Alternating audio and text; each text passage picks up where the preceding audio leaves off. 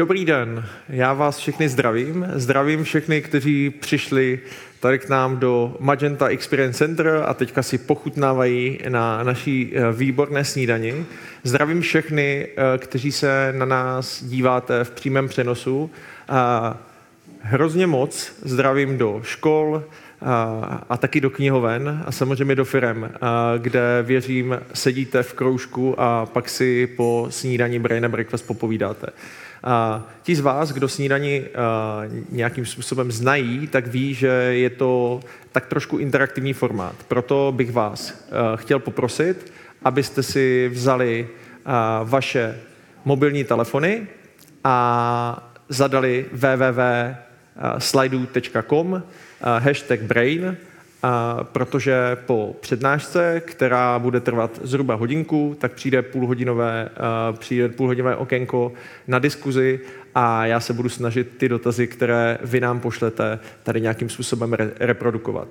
A pro ty, co se díváte na Red Button Edu, nemusíte nic zadávat a dotazy jsou přímo pod tím přenosem, kde se na nás díváte. Já uh, mám ještě takovou drobnost, občas na vás vyskočí tady tenhle ten QR kód. Uh, nic se nelekejte, ten QR kód je jenom proto, pokud byste chtěli uh, o Red Buttonu, o naší síti se dozvědět víc, uh, tak si ho naskenujte, přidá vás to uh, do, na link, kde si můžete předplatit náš newsletter nebo nějakým způsobem se zaregistrovat do něj. Tak, já mám pro vás už ale eh, první otázku. Moc děkuji režie, že už nám dala slajdů. Takže eh, otázka je, kdo z vás už na snídani byl, anebo kdo je na snídani poprvé. A vidím, že 70% lidí už na snídani bylo. To znamená, dneska Eh, přidáváme dalších 30% nováčků, z toho mám velkou radost. Eh, takže chviličku ještě hlasujte.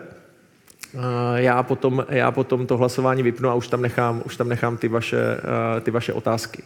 Tak, no a dneska je to pro mě čest, protože tady můžu přivítat Elišku Podzimkou. Eliško, pojďte tady mezi nás, prosím. Tak. Musím jít já vás tady vítám. Předávám žezlo. Eliška asi nebudu představ, představovat moc dlouho. Ilustrátorka, fotografka, grafička, vůbec zajímavé projekty, které za Eliškou stojí a ona nám povykládá její zajímavý příběh. Já se na to strašně těším, protože už jsem tu prezentaci viděl. Je to vaše Eliško, moc díky. Taky děkuju. Dobrý den, dobré ráno, dobrou chuť. Co ještě dobrýho? Všechno dobrý. Eh, já vás tady vítám, děkuji moc, že jste přišli, vy, co jste tu fyzicky, i, i vás, eh, kdo se koukáte. Já se přiznám, že bych byla radši, kdyby to B&B bylo bed and breakfast, protože úplně raní ptáče nejsem a můj mozek jede tak na 25% a slovní zásoba se teprve probouzí, tak omluvte, když si budu opakovat slova a vymýšlet si věty, které třeba vůbec nedávají smysl, ale snad mi budete rozumět. Uh, ještě jednou děkuji za pozvání a já jdu na to teda, jo. Když se kouknete na ten první obrázek, tak si myslím, že se toho moc nezměnilo, protože, protože uh, já jsem prostě vyrůstala, vyrůstala v prostředí takový mojí šílen, šílený uh, rodiny, která, uh, za kterou jsem ale strašně ráda, která mi právě dala úplně nádherný zázemí pro to, co vlastně teďka dělám a čím jsem a jaký život žiju, za který jsem strašně ráda. A uh, proč mi děda říkal Lojzo, to nevím, ale prostě ze mě vyrostlo tohle, já jsem takový Lojza doteď. Nicméně tohle, je, tohle podle mě naprosto vystihuje moje dětství. To, my jsme měli doma kozy, takže k nám chodila celá vesnice se koukat a krmit naše kozy. Uh, občas jsme si je třeba brali do školy. Kozlíka, jsem, kozlíka který se právě jmenoval po mně, potom Lojza, tak jsem si ho brala, brala do třídy, uh, když jsme měli den mazlíčků. A což samozřejmě učitelka ne, nečekala, že si jako přinesu kozlíka, že jo, tam všude ty králíci, psy, kočky, všechno, prostě absolutní chaos. A pak přišel kozel, náš kozel, kozel Lojzík a úplně to tam celý pokadil.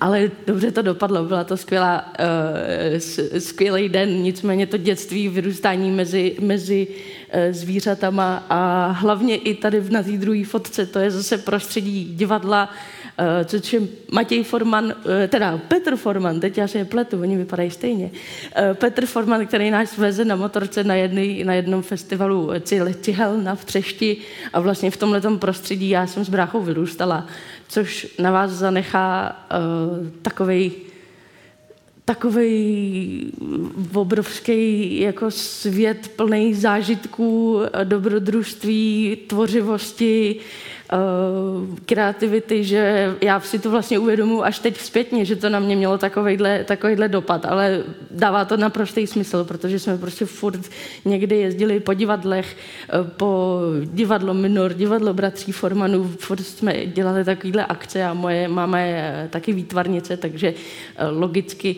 jsem k tomu potom při, přitíhla. To jsem řekla já? Jo, dobrý, pardon.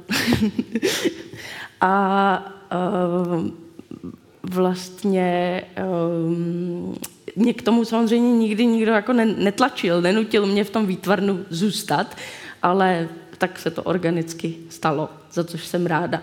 A vlastně teď je to moje obživa. E, živím se, ano, živím se ilustrací, když to zní vlastně trochu neuvěřitelně. Myslím si, že když k rodiči přijde dítě a řekne, že chce být ilustrátor nebo malíř nebo animátor, tak dostane sekec a, a ne půjdeš na medicínu a na práva a na všechno, ale nějakým způsobem to jde. Zároveň jsem měla asi ve svém životě hodně, hodně takových uh, šťastných momentů, které mi k tomu dopomohly.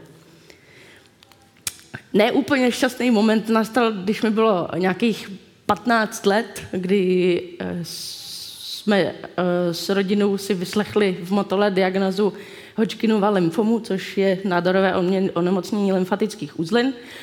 Ale uh, teď zpětně vlastně můžu říct, že i když, i když říkám, že to úplně šťastný moment nebyl, tak to byl jeden z vlastně nejdůležitějších takových milníků mého života zatím, který, který mi pomohl ten, ten život vlastně vnímat ještě trochu, uh, trochu jinak a užívat si ho um, s nadhledem a nestrácet moc věci nebo čas a, a, a čas a energii nad um, nad lidma, věcma, eh, který vlastně za to úplně nestojí.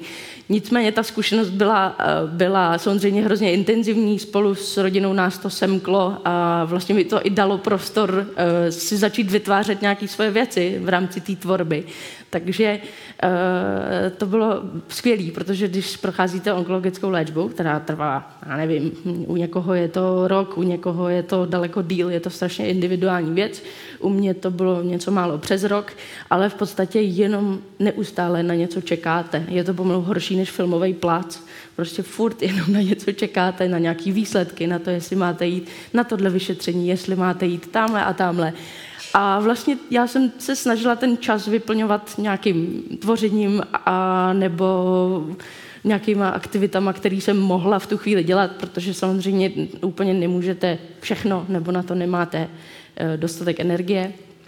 Ale uh, myslím, že tolik puclí už do ruky v životě nevemu, nebo plastelíny. Já jsem třeba vytvořila nějaký obrovský stadion tenisový celý z modelíny. Prostě fakt z nudy cokoliv.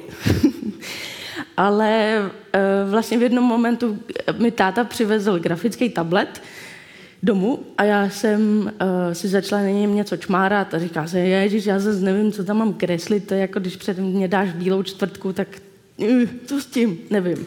A vlastně díky tomu, že to bylo elektronické, tak já jsem byla schopná si tam vložit fotku, na kterou jsem mohla nějakým způsobem reagovat a dokreslovat do ní. A pro mě to otevřelo uh, svět, který mě vlastně baví do teďka. Je to, doufám, že mě ještě chvíli bavit bude a je na něm hrozně krásný to, že eh, vy vlastně dokážete spojit nějakou třeba i někdy hořkou realitu s fantazí, s nějakým trochu jakoby dětským smýšlením, který určitě v sobě mám, ale mm, snažím se ten, tu, tu realitu trošku tím nějakým způsobem oživovat. Uh, já tohle asi období, já se k němu ještě dostanu, protože na něj navazuje projekt, na kterém teďka pracuji, ale pojďme dál. Jo, ještě ne. bejt, bejt plešatej je strašně jako mm, strašidelná věc pro hodně lidí a kor pro dospělí nebo dospívající, což jsem byla já. Ale já jsem si to tak strašně užívala potom nakonec. Tohle třeba uh, vpravo, ten uh, pokreslená hlava, to mi dělal jeden z, tady z, z nejstarších tatérů v České republice, který jsme seděli v hospodě někde s, s rodičema na zahrádce a on říkal, pojď, ať něco tam namaluju. A vystřihl tam tohle a si říkal, jo, strašidelnější ksik ze zadu si mi udělat nemohl. No, takže ta pleška vlastně ve výsledku byla, byla takový zábavný období a je to věc, kterou jediná věc, kterou vlastně během té léčby lidi okolo vás vidí. A mm, samozřejmě je to jako psychicky náročný pro všechny pacienty, který, který o ty vlasy přijdou, ale ve naprosté většině případů ty vlasy opravdu narostou zpátky a je to prostě jenom taková vizuální věc, která není úplně důležitá. Takže jsou tam daleko důležitější momenty během té léčby, než jsou vlasy. Když kliknu, tak se to ještě, jak tomu něco řeknu. uh, samozřejmě se na to váže, me, me, moje období vyrůstání bylo, bylo uh, složitý právě v, protože v, v rámci té léčby já jsem přišla o pubertu. Já jsem vlastně se ze 14. dítěte stala najednou během té léčby jako dospělákem. A, a možná si tu pubertu doháním teď, ale nevím. Ale, ale e, samozřejmě jsem řešila různé vztahy a kolem e, lidí prostě zešly furt kluky a holky a všechno. A já jsem říkala, Ježíš Maria, já na tohle vůbec jako nemám pomyšlení, tady s plešatou hlavou připadám si odporně, je to pro mě prostě absolutně jako e, téma, který nezvládám a vlastně v rámci tý, toho volného času během té léčby jsem vytvářela různé animace, tak tohle ze mě vylezlo v nějakých 15 letech a vlastně to vypovídá o čem.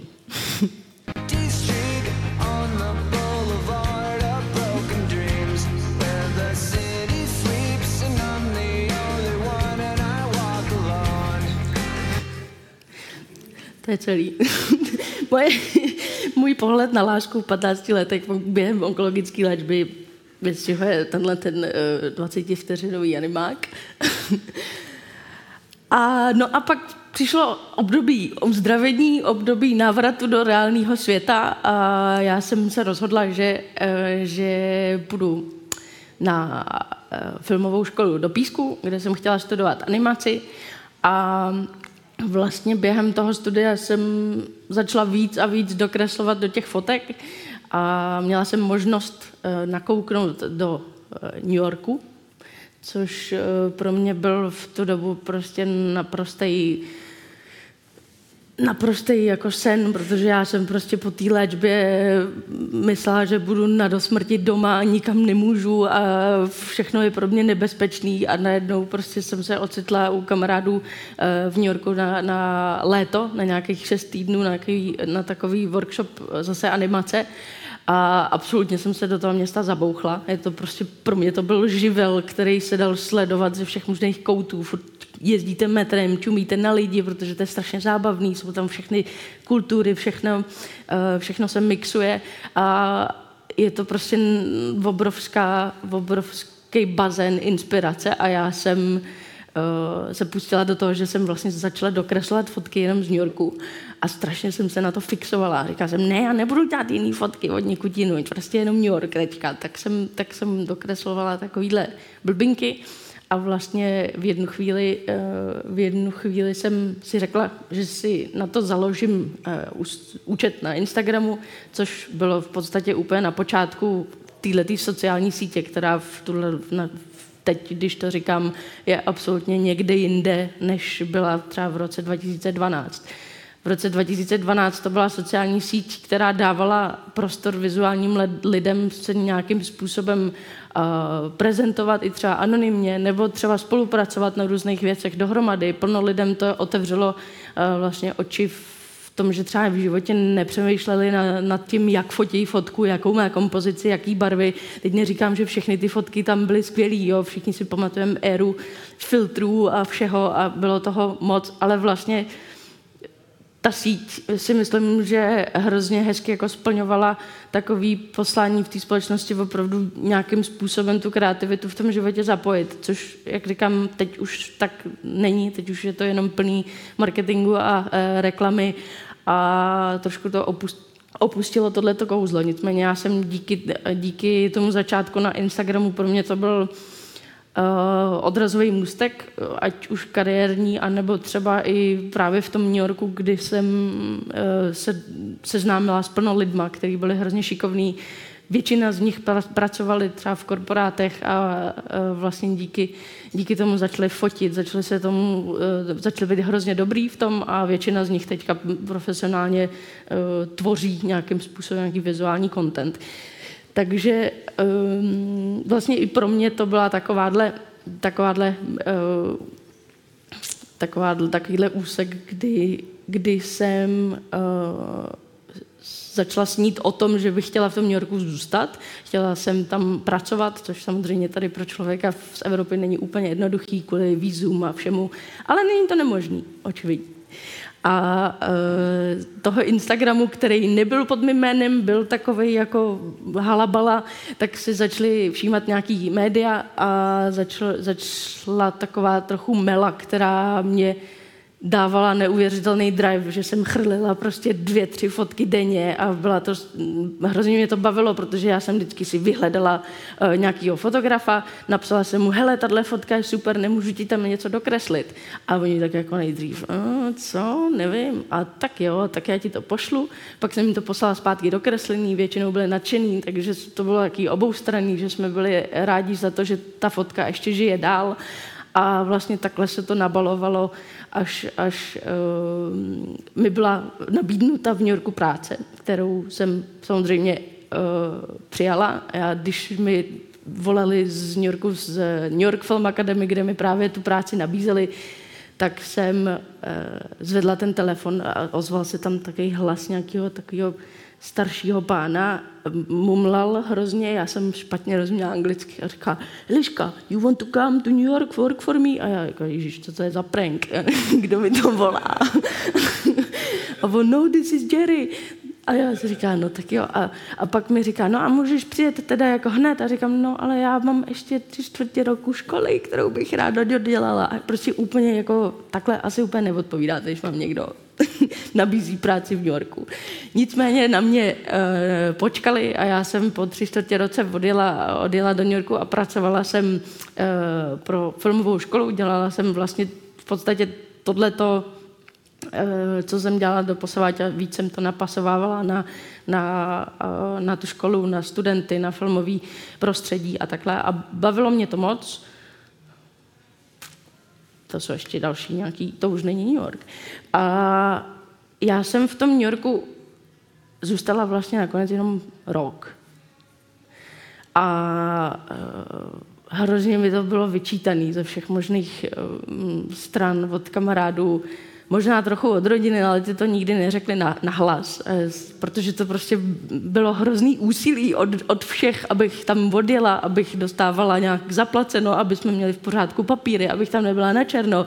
A bylo to prostě jako hodně, uh, hodně náročný. Zároveň jsem byla po té léčbě, takže paní doktorka říkala, Eliško, tyjo, dobře, tak jeď, ale budeš mi prostě dávat reporty každý měsíc, jak se cítíš, jestli ti něco je. Vždycky, když pojedeš domů, přijdeš na kontrolu a všechno. Takže to nebylo úplně jednoduché rozhodnutí, ale já jsem prostě střelec, tak jsem říkala, jo, jedu, já prostě chci být v New Yorku, chci si to zažít.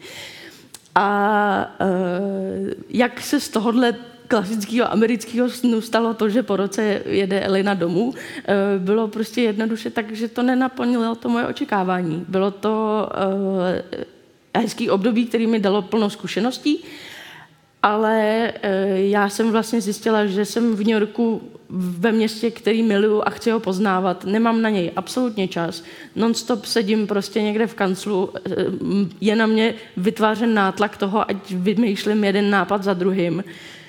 Když jsem se dovolila jako zeptat, jestli bych třeba mohla jít se projít někam po městě, aby mě možná napadlo něco nového a něco, něco smysluplného, tak mi bylo řečeno, ne, budeš tady sedět prostě v kanclu, protože to je tvoje práce a uh, do práce jedeš metrem, seš podzemí, z práce jedeš metrem, seš podzemí, z toho města vidíš úplný prd, nemáš energii na nic, protože prostě tvoje hlava jede na 200%, aby si rozuměl svojí australský šéfový, která mluví takovou angličtinou, kterou nechytáš. A já jsem asi na to neměla trpělivost. A to je právě, to je právě ten... Uh, možná to co, to, co ve mně trochu vytvořila ta nemoc, že se asi nedokážu nějakým způsobem zabývat delší dobu věcma, který, ve kterých nejsem šťastná. Takže jsem ten New York prostě pustila. A všichni koukali, uh, že jsem teda doma a že co teda, teda teďka tady budu dělat doma, ale ono to nějak dopadlo. Takže eh, byla to, jak, já nikoho, určitě jako nikoho nikdy nechci odrazovat od toho někam jet a něco zažít. Naopak, prostě já, mě New York v podstatě ukázal to, co já asi v životě úplně nechci. To znamená sedět někde, vymýšlet pod nátlakem něco a mít vlastně hroznou jako nesvobodu, což já jsem takový tvor, který tohle to neumí. takže, takže jsem to vlastně díky New Yorku zjistila hrozně brzo. Myslím si, že let kdo uh, tohle to zjistí až, až v daleko pozdějším věku, což mi uh, přijde škoda, ale to tak prostě někdy v životě máme. Zároveň na tom není samozřejmě nic špatného. Někdo to potřebuje tom, v té kanceláři sedět a dělat. Já prostě ten typ nejsem. Nicméně po návratu teda jsem se trochu odpoutala od toho New Yorku, tam je fotka z Prahy, takže jsem začala tvořit i nějaký jiný, jiný fotografie a začalo mě vlastně bavit uh, i spolupracovat eh, s lidma tady, tady s různýma firmama, na různých jako kampaních uh, a vlastně jsem na začátku toho Mm, toho návratu tady zpátky do Česka jsem mm, nevěděla, co já budu dělat. Nevěděla jsem, jestli mám teďka obepisovat nějaký reklamky a hlásit se tam někde o práci, nebo jestli půjdu dělat, já nevím, postprodukci někam do studia, protože to umím ze školy. A pak jsem říkala, no, tak prostě uvidíme, no, tak budu, zkusím být na volné noze, což jsem měla v v plánu i v New Yorku, že nejdřív jako dám výpověď a půjdu na volnou nohu, což je v New Yorku trochu sebevražda, protože těch lidí, kolik tam tohle to chce dělat, je prostě nesmysl. To jsou všichni ty lidi, co chodí s těma 20 psama na těch vodících a pak někde odpoledne tvořej a snaží se prosadit v New Yorku, kam se sjíždí prostě lidi z celého světa, ze všech možných oborů. Takže jsem to eh, trochu, trochu vzdala, zároveň jsem eh, potkala svoji, svoji současnou přítelkyni a lásce prostě neporučíš, no, takže jsem se vrátila, to samozřejmě k tomu taky patří, k těm okolnostem návratovým. A rozhodla jsem se, že budu na volné noze. Teď přemýšlím, co tam je dál. Jo, to už jsou nějaké kampaně. Uh, já sama hrozně nemám ráda, když, jsem, když mě někdo nazve umělcem. nemám eh, ráda to slovo, pro mě to je úplně někdo jiný, úplně jiný člověk. Já jsem výtvarník, patlálek, eh, občas ilustrátor, občas animátor, ale mě hrozně baví na mý práci ta škála těch projektů, na kterých pracuju. A vlastně teď mi bude 1,30 a až teď se dostávám do nějaké fáze, kdy si dokážu vybalancovat mm, projekty tak, že občas udělám nějaký komerční, ten je pro mě finančně nějakou zálohou pro uh, moje vlastní projekty, takže to prostě takhle přelívám tam a zpátky. A zároveň úplně nesouhlasím jako s názorem, že umělec, dobře, teď řeknu to slovo, umělec nemůže být komerční, uh, protože ve chvíli, kdy, kdy uh, jíte doma suchý chleba a děláte plátna, tak super, ale pak nenadávejte na ty umělce, který umějí si vydělat skrze nějaký projekty, ale zároveň, zároveň vytvářejí i nějaký svoje. Uh, takže já vím, že to je jako kontroverzní a zároveň proto říkám, že nevím, jestli jsem umělec. Pro mě je umělec, já nevím, Petr Nikl nebo uh, Petr Sísce, taky spíš ilustrátor. Takže prostě je to takový zase prostě mm, šuplíkování lidí do jedné záložky a když neděláš to, co je na tom šuplíku napsáno, tak tam nepatříš tak mi to přijde, eh, eh, přijde zvláštní. Nicméně tady eh, jsou nějaké nějaký, moje zkušenosti s, s klientama. Tohle bylo, tohle bylo docela zajímavá zkušenost, protože mm, samozřejmě jsem musela trochu tu fantazii držet na úzdě, přece jenom se jedná o prémiový bankovnictví, kde mám úplně nedovolej cokoliv. Takže to byla zajímavá zkušenost v tom, že jsem se musela trochu jako brzdit, zároveň mi byl kruce art director reklamky taky, takže jsem se i vlastně v rámci toho naučila plno nových věcí a taky to mělo něco do sebe. Tohle 15, 15 let výročí Google Street View. Vlastně Google mi nabídl, jestli nechci dokreslit snímky z eh, Google Street View z nějakých míst po České republice a si říká, ježiš, to je přesně pro mě, to je skvělý, takže to mě hrozně bavilo, to je vlastně relativně nedávná věc. Tohle je taky nedávná věc, eh, to je eh, zajímavá, zajímavá eh, spolupráce s filipínským rumem, který už teď má takový relativně velký boom. Nicméně, když já jsem s nima začala pracovat, tak to byla relativně neznámá značka a chtěli po mně protože se hodně snaží eh, v rámci svého marketingu pracovat s umělcema po celém světě, dávají jim hodně prostoru, dávají, eh, poskytují jim rezidence na Filipínách, kde můžou tvořit, objíždět si ten ostrov, na, jakoby nějakým způsobem ho, ho mm, na, navnímat. A já jsem právě taky jela, jela na Filipíny a vlastně z toho vznikla nakonec tato, tenhle ten obal na tu, na tu tubu, který dneska shodou okolností křtíme nebo něco takového. A e, kdybyste chtěli přijít večer na drink do Domu radosti, jste vítáni. A tady pustím jenom krátký video, omlouvám se, že to je na vejšku, ale jsme v období videí na vejšku, tak je to prostě tak. Vzhledem k tomu, že Filipíny leží v tropické oblasti, tak mě samozřejmě nejvíc zajímalo, co uvidím za zvířectvo a rostliny. Je jich tu spousty. A ty, co mě nejvíc uchvátily, jsou hlavně endemitní druhy. Například nádherná barevná hlubice s krvácejícím srdce. Opička Nartoun, jehož oči svítí daleko ve tmě. Buvol tamarau, se kterým místní tahají třtinu z polí a plno dalších živočichů, který prostě jinde na světě nepotkáte. A že já mám pro taková divná zvířata slabost. Fascinují mě. I proto filipínské zvířectvo.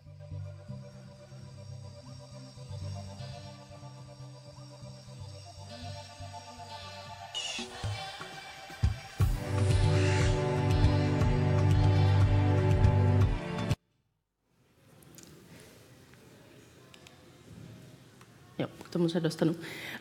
Um, na konci toho viděla, videa jste viděli, jak se tam žába hejbe. To je takový kouzlo, se kterým já teďka ráda, ráda pracuji. Eh, je to uh, aplikace pro rozšířenou realitu, to znamená, že vlastně skrz telefon vám rozhýbe, uh, ať už je to fotka nebo je to ilustrace, vlastně cokoliv, s čím, s čím chcete pracovat a mě to hrozně baví, bohužel k tomu furt potřebujete tu krabičku v ruce, trochu čekám, ať už někdo vymyslí třeba brýle, kterýma to budete moc uh, zažít trochu jinak, než skrz ten telefon. Nicméně ten telefon slouží jako, jako nástroj k nějakému dalšímu jako objevování toho um, obrázku, té ilustrace.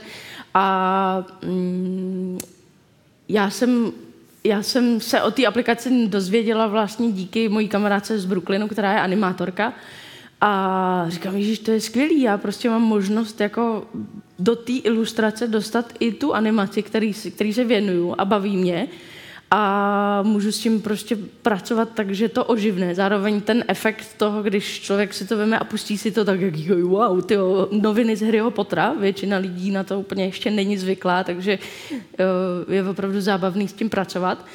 A k tomu se vlastně váže i, i tady potom projekt eh, Malého prince, což je eh, odvážný zásah do této klasiky. Nicméně eh, nakladatelství Albatros přišlo s tím, že by, že by eh, rádi vydali se mnou Malýho prince. Jeden z jejich pointů eh, byl, že vypadám jako malý princ, takže to teda musím ilustrovat já. Tak říká, no, tak jo, no. A vlastně jsem nad tím moc nepřemýšlela. Já jsem byla vlastně hned ze začátku jako nadšená a to nejsem takovej ten klasický fanoušek Malého prince, který by prostě měl doma všechny vydání ve všech možných jazycích a e, citáty po hrnečcích a všechno. Vůbec ne. Já jsem vlastně k princi neměla moc e, vztah předtím, než jsem na té knížce pracovala, ale um, vlastně teď už skrze ten proces e, pracování na, na tom příběhu mi to samozřejmě přirostlo k srdci, protože to je prostě takový moje i vnitřní nastavení toho, že si tady na tom světě musíme trochu hrát a trochu zůstat těma dětma a dělat si radost uh, malejma věcma a s, uh, nebát se vyjádřit nějaký uh, emoce a radosti, které třeba umějí už jenom děti. A proto jsem vlastně se i rozhodla k, k té knižce udělat interaktivní výstavu, což do té chvíle pro mě vůbec nebylo téma. Já má, nějak mám trošku, trošku jako blok uh, vytvářet výstavu, která by pod, jako pod pojmem toho, pod čím si představíte výstavu. To znamená, vemete obrázky, dáte je na zet, někdo přijde, obejde si to a zase jde pryč.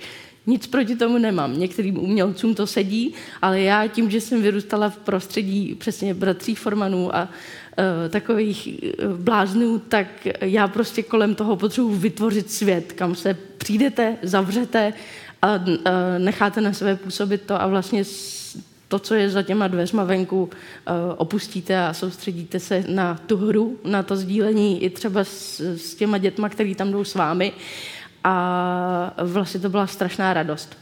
A zároveň to byl i trochu sociální experiment právě díky té rozšířené realitě, protože samozřejmě, kdo chce přijít na výstavu, stahovat si apku, čumět nad obrázky skrz telefon, jako úplná blbost. Teď přijdou ty maminky a rozčilují se, já jim to doma furt beru, prostě zakazuju jim ty tablety a, vy, a přijdu prostě na výstavu pro děti a mají si to vzít do ruky.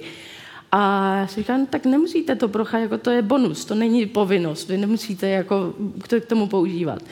Samozřejmě to pak skončilo tak, že tatínek chodil nadšený po těch, po těch obrázcích a projížděl si to už asi po třetí. A pak ta maminka říká, no a ty, ty děti ten telefon používají eh, jako nástroj k tomu, chovají se k tomu prostě jinak, než když tam sjíždějí ty videa na tom YouTube a na tom TikToku. Je to prostě jenom jako nástroj k tomu, aby ta výstava měla ještě jako další rozměr. Uh, ano, pořád to je nějakým způsobem kontroverzní, nicméně mě baví technologie a baví mě je používat uh, k něčemu takovému, a tady máme plný, plný, eh, plnou místnost vedle, plný, plnou technologií nových, který prostě nám otevírají možnosti eh, a myslím si, že trochu je nesmyslný proti ním bojovat. Takže já se snažím najít cestu, jak je používat k nějaký svojí tvorbě, aby dávala ještě nějaký další rozměr. Teď tam je, myslím, video z Islandu, tak to vám pustím. To má asi pět minut. Je to vlastně o o cestě na Island, protože jsem se rozhodla toho malého prince eh, kombinovat s fotkama z Islandu. A jezdili jsme tam dva týdny eh, po různých koutech, spíš takových neznámých, kde moc nebyli turisti. A já jsem hledala ty místa, kde vidím Eh, ať už to byl piana, nebo to byl businessman a jezdili jsme tou krajinou a já vždycky zašvala na kluky, zastav, jdeme tamhle prostě baťoch na hodinu a jdeme se procházet a já budu fotit. bylo to jako skvělá, skvělá forma projektu, mě to strašně bavilo.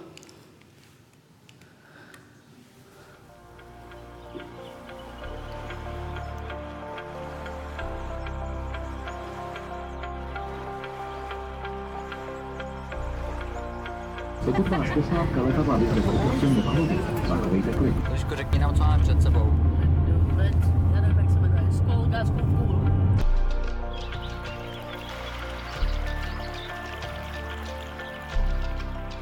I když to vypadá, že jsme na jiné planetě, tak jsme pořád na té naší.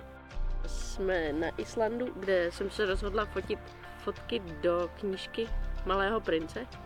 Je to spolupráce, ke který mě přizvalo nakladatelství Albatros, který by rádo znovu vydala tuhle tu knížku.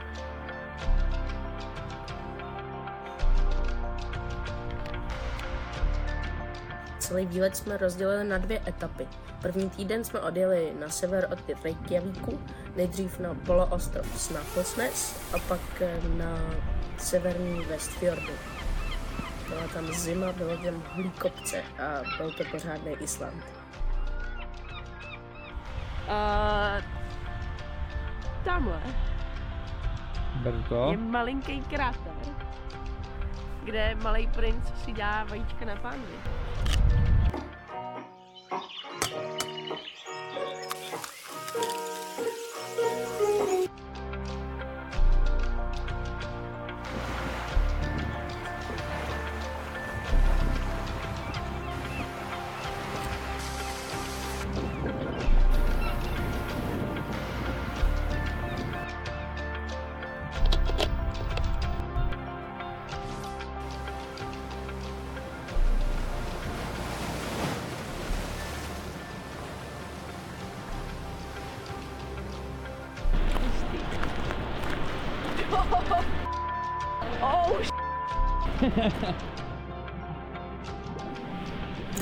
Týden jsme otočili směr a vydali se na jih. Podél jižního pobřeží, kde byla krajina zase úplně jiná. Bylo tam hodně vodopádů, hodně srných jezírek, které bublaly. A náš cíl byl taky dorazit k jezerní laguně Jokursalon, kde se vlejvá obrovský ledovec do moře a plavají tam obrovský ledový kry. A pak dalším cílem bylo samozřejmě i stroskotaný letadlo na černý rozlehlý pláži. Dneska ráno jsme stávali ve čtyři, abychom vyjeli na východ slunce tady u tohohle vraku letadla. A vlastně celá knížka o malého prince začíná s troskotáním letadla uprostřed pouště, kam se potom objeví malý princ, takže tohle je začátek celé knížky.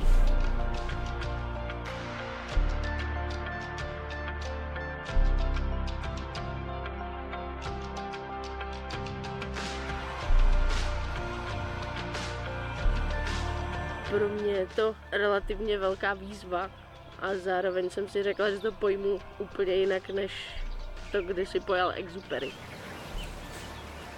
Od samého začátku jsem věděla, že to chci fotit tady, na Islandu. A taky jsem věděla, že k tomu budu přistupovat trochu jinak, než normálně vytvářím ilustrace. To znamená nejenom koláž v počítači, ale že i fyzicky do toho chci zapojit různé objekty, které tady potkáváme na každém kroku. To znamená mechy, klacíky, lávový kameny, písek a všechno možné, co k Islandu patří. A právě mi přijde, že to patří i k tomu malému princi. Všechny velké ilustrace budou zároveň interaktivní. Díky novým technologiím a takový jedný speciální aplikaci si budete moct přehrát animovaný pasáže, který poodhalí něco víc z toho příběhu Malého prince.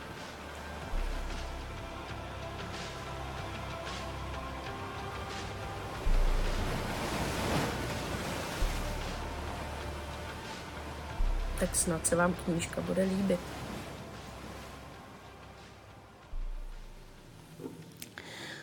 Tak to byl můj milovaný Island. Já jsem na Islandu předtím nikdy nebyla. Takže to bylo takové jako uh, pusti, pustění se do, do neznáma, ale vlastně mimo, uh, díky, díky mému kamarádovi Petrovi Hryckovi, který mám hrozně ráda a mám hrozně ráda jeho fotky a jeho, jeho atmosféru ve fotkách, tak jsem přesně věděla, že ten Island jako bude na to pasovat, bude na to skvělej. A vlastně potom, co jsme tam přijeli, tak, tak to splnilo moje očekávání ještě tak na, na 200%. A ono taky jako v krajině, kde kamkoliv otočíte foťák, tak z toho vyleze hezká fotka, není to nic moc těžkého, ale uh, hledat tam vlastně ty situace a ty, ty momenty z té knížky uh, bylo pro mě hrozně zábavný. A já jsem uh, po návratu si, si sedla, začala jsem si to projíždět. Ne vždycky to bylo tak, že tam jedu a mám přesně naplánovaný, že hledám uh, domeček, na kterém bude někdo sedět, nebo to spíš je to naopak, spíš jako sbírám ty fotky a pak doma se k ním vrátí, vrátím a snažím se v nich najít, uh, najít tu ilustraci. A, a, a, no a ve výsledku bylo hrozně, hrozně zajímavý, protože já jsem měla samozřejmě strašný jako strach z toho díla, respekt z toho, že autor si to napíše a pak, pak si to sám ilustruje a teď já mám do toho přijít a celý to rozbít a udělat si to po svým a je to prostě troufalý, ale já si říkám, no tak co, já se prostě potřebuji od tohohle odpoutat a, a udělat to nějakým způsobem, aby to bylo za mě v pohodě a když já se za to postavím, tak uvidíme, co pak lidi, co, co, co to vnímají. E, nicméně pro mě to... Mm, bylo, v podstatě ten proces spočíval v tom, že já jsem si zakázala koukat na to prvotní vydání, zakázala jsem si otevírat ty původní ilustrace, samozřejmě člověk je trochu, eh, trochu si je pamatuje, trochu je má, trochu je má v hlavě a, a, a ví, v jakých momentech v té knížce jsou, ale já jsem ji podle mě třeba tak od 15 neotevřela, tak jsem říkala, dobrý, nechám ji tady ležet, vyžádala jsem si jenom text a Pardon. A poslouchala jsem audioknižku dokola, ty už ze mě šíleli na Islandu, protože to jelo furt dokola. Oni už říkali, no tak to je, a už prosím, Elino, pust něco jiného. A já říkám, ne, já potřebuju tam hledat ty věci. Takže jsme to jeli furt dokola, ještě tu verzi, kterou namluvil pan Cupák, což je prostě takový hrozně jako monotónní hlas, takový, u kterého se vám trochu chce spát a je tak trošku depka. Takže to bylo trochu náročný. Ale uh, jenom chci říct, že vlastně jsem tu knížku pak otevřela, až když jsem to měla celý hotový, až když ta moje knížka přišla ještě teplá z tiskárny a říkám, tak jo, tak teď si to jdu prolistovat a kouknu se, jak je to původní vydání. A vlastně to bylo hrozně osvobozující pro mě, protože prostě ten tlak tam samozřejmě je, aniž byste ho jako mm, chtěli a, a já jsem ho jenom potřebovala trochu separovat od toho procesu té práce na tom. Tohle už jsou nějaké fotky z výstavy, tohle jsou zrovna, myslím, z Plzně. Nicméně první, první výstava byla 2019, před, těsně vlastně končila před covidem e, v pražském vnitrobloku, kde to byl taková místnost, kde byly popadaný zdi, rozbitá podlaha, prostě byl to takový takovej sklad na, na bordel a my jsme z toho udělali skvě, svět malého prince, a e, vlastně nakonec tam byla tři nebo čtyři měsíce. Byl to pro nás skvělý zážitek. Já jsem měla skvělou partu lidí, kterými s tím pomáhali. Vůbec jsme nevěděli, co děláme. Prostě my jsme doufali, že přijde, já nevím, 15 lidí a ono jich přišlo 15 tisíc a my jsme absolutně netušili, co se děje a jestli všechno běží. Trávili jsme tam prostě dny i noci, ale naštěstí v tom prostoru nám bylo tak příjemně, že nám to jako nevadilo. A uh, pak jsme začali dostávat různé nabídky toho, jestli tu výstavu můžeme přivízt někam do jiného města. A říká, jo, proč ne? Jako vůbec nevím, jak to budeme převážet, ale tak jo, to nějak vymyslíme. Pak přišel COVID, COVID, takže nic z toho se samozřejmě nestalo. Nicméně teďka vlastně uh, jsme znovu, znovu obnovili tyhle ty, uh, kontakty a, a místa, takže výstava putuje Eh, teďka po České republice, po městech, eh, kam bych se třeba sama možná ani nikdy nevydala, takže já si teďka užívám vlastně takovou skoro jako kapelní šňůru, akorát místo toho, aby jsme přijeli a odehráli koncert a jeli dál, tak tam jsme třeba týden, vždycky stavíme tu výstavu, takže si vlastně hrozně užijeme i to město, kde jsme. Uh, nevím, byli jsme třeba v Litvínově, což je, tyjo, Litvínov, jako vůbec nevíme, co bychom tam měli dělat. Nakonec jsme spali někde na horách, eh, na klínech a bylo to úplně nádherný, strašně jsme si to užili. V Opavě jsme si to moc užili, takže prostě jezdíme šňůru po republice, což je skvělý. A eh, teďka vlastně skončila výstava v Brně, a e, v létě se chystáme na Slovensko, kam se taky moc těším, protože tam jsem byla možná naposled, když mi bylo asi 10 let, vůbec nechápu, proč tak dávno a e, vlastně začínáme, začínáme ve Vysokých Tatrách a pak budeme v Bratislavě, takže se moc těším. A snad budeme mít i, i další plány někam dál do zahraničí a můj takový sen je to zakončit, uh, zakončit v Paříži v uh, Českém centru, což se snad povede. Jenom nevím kdy, protože se to furt tak nějak oddaluje a furt přibývají další a další města, ale je to hezký. Hrozně si to, hrozně si to užívám. Takže to je, to je princátko. A teď se vrhneme na tohle téma. Tak já vás nechám nejdřív odpovědět na tuhle tu otázku.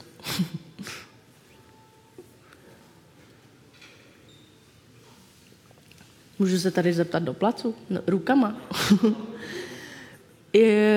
Kdo z vás má někoho nebo měl někoho v blízkém okolí, kdo si prošel onkologickou léčbou, jestli se můžete přihlásit?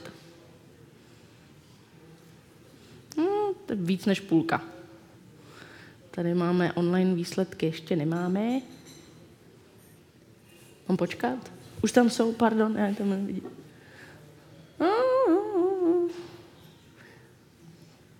To skáče nahoru dolů. No nicméně, eh, to číslo, ano, je relativně vysoký, si myslím.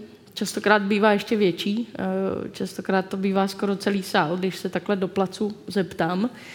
A vlastně na to navážu mm, projektem Plešovní, na kterém pracujeme.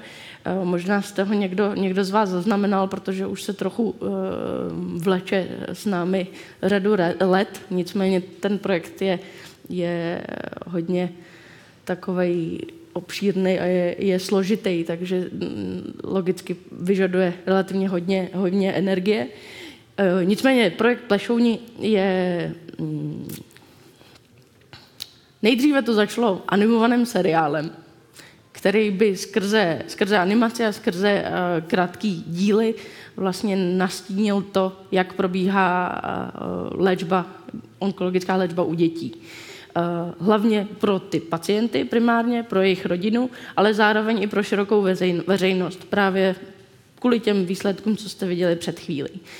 Je to uh, téma, o který společnost nerada mluví, nebo um, naopak v některých momentech jej až přehršel. Neustále někdo vybírá peníze na mm, pomoc s dětem s rakovinou. Ne, je furt se to tak jako omílá dokola, ale vlastně co to je ta léčba a co to obnáší a co se vlastně během toho procesu děje, nikdo z nás moc neví.